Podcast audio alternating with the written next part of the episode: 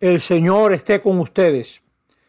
Lectura del Santo Evangelio según San Mateo. En aquel tiempo Jesús dijo a sus discípulos, han oído que se dijo ojo por ojo, diente por diente.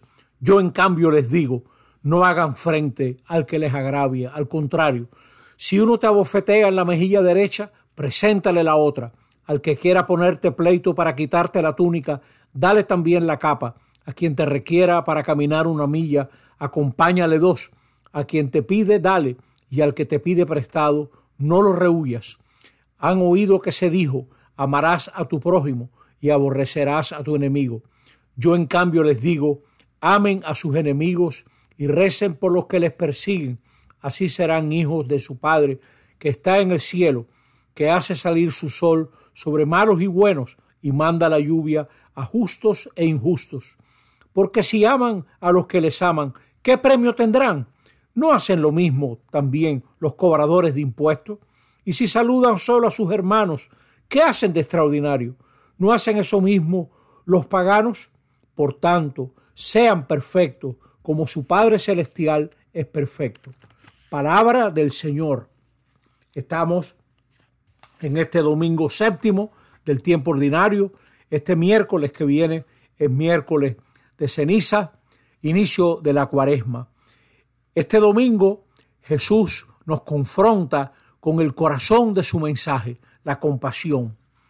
Es bueno recordar siempre las lecturas anteriores. La primera lectura de hoy dice, serán santos porque yo, el Señor, su Dios, soy santo. Y uno estaría esperando que lo próximo es cuál es la práctica de la santidad, cuáles son, cuál es la etiqueta y protocolo para llegar a ser santo. Y mire lo que dice el texto, no odiarás de corazón a tu hermano, reprenderás a tu pariente, no te vengarás ni guardarás rencor a tus parientes, sino que amarás a tu prójimo como a ti mismo. Yo soy el Señor. ¿Cómo sustenta este mensaje? Dios lo sustenta en su identidad, en quién es Él.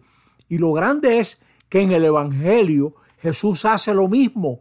No es raro que sus discípulos, después de la Pascua, después de la muerte y resurrección, para la cual nos prepara la cuaresma, hayan llegado a creer que Jesús era divino, que Jesús es divino, es hijo de Dios. Jesús sustenta su mensaje igualito que hace el Dios que se revela en el Antiguo Testamento. Fíjense en el Evangelio, han oído que se dijo ojo por ojo, diente por diente. Yo en cambio les digo, ese yo de Jesús es más importante que toda la ley y los profetas. Hoy en día hay una gran vuelta a la religión, hay mucha gente muy piadosa, pero hay mucho cuento en esa vuelta porque no hay compasión. El Salmo dice que Dios no nos trata como nos merecemos, como merecen nuestras culpas. Esa es la verdadera santidad. Toda esa vuelta de la religión de gente que hay que hablar con compasión también de ellos, están muy desencaminados, están mal encaminados, porque la verdadera religión está en la compasión. La santidad de Dios no está en visiones, santuarios, cosas raras, relámpagos y ruenos. No, está en la compasión, en el amor. Y si usted ama a una gente incómoda, usted está en un camino de santidad. Es la generosidad desacostumbrada. Fíjate cómo, cómo el Evangelio dice, te abofetean la mejilla derecha, preséntale la otra. No es una táctica. ¿Qué es lo que Jesús está enseñando? Entiendo yo que es no te dejes organizar por la maldad que te han hecho que te organice la bondad de Dios, que te perdona, que te ama tal y como eres. Esa misma bondad organice tu respuesta y llegarás a ser hija, hijo de Dios. Por ahí es que va la santidad de Dios y por ahí va el centro del cristianismo, nada más y nada menos. Han oído que se dijo, dice Jesús, amarás a tu prójimo y aborrecerás a tu enemigo. Yo, en cambio, fíjate yo otra vez, yo, en cambio, les digo, amen a sus enemigos y recen por los que les persiguen. Es decir, no revuelvan mal por mal, compórtense como Dios, que hace salir su sol sobre malos y buenos. Tan importante como es el sol para poder trabajar, para que las plantas den fruto y germinen. Y la lluvia, la lluvia Jesús vivió en un área donde la lluvia era una gran riqueza.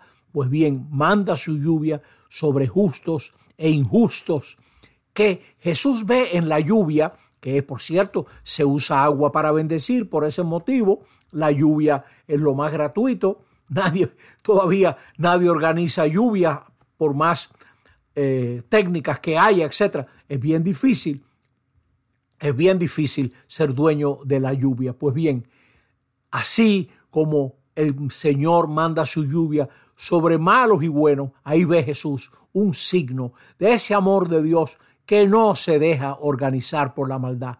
Usted se imagina qué libertad tan grande la de la persona que está delante de Dios y se deja organizar por la bondad de Dios. Se deja dirigir por ese amor que Dios le tiene. Por esa persona está a prueba de truños y a prueba de desaprobaciones, porque estamos llenos. Esta sociedad de hoy en día está llena de descalificaciones y de aprobaciones increíbles. Ocurren crímenes visibles que todo el mundo los ve en televisión y la gente es tan partidaria, tan fanática, tan necia que son incapaces de condenarlo. Y tenemos a este bendito Putin, que ya el nombre debe decir algo, acabando con Ucrania y hay gente que mira para el otro lado y todavía hay países que dicen que eso está bien y Jesús nos manda a ser perfectos. ¿Qué quiere decir eso? Acabados. ¿En qué consiste la terminación de Dios? En su compasión.